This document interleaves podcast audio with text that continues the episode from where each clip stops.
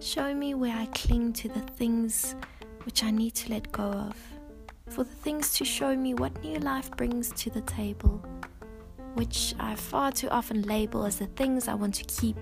kept so many truths too close that it never came into fruition. For hoarded truth is a bird nestled into the hands of its carer caring indeed, yet withholding its need to spread wings in the wind with its feather. Only then will you hear the bird sing in its freedom when it is allowed to be all that it was born to be. You see, a truth held too tight won't be able to carry you all through the night, for clinging too tightly only portrays your own insecurities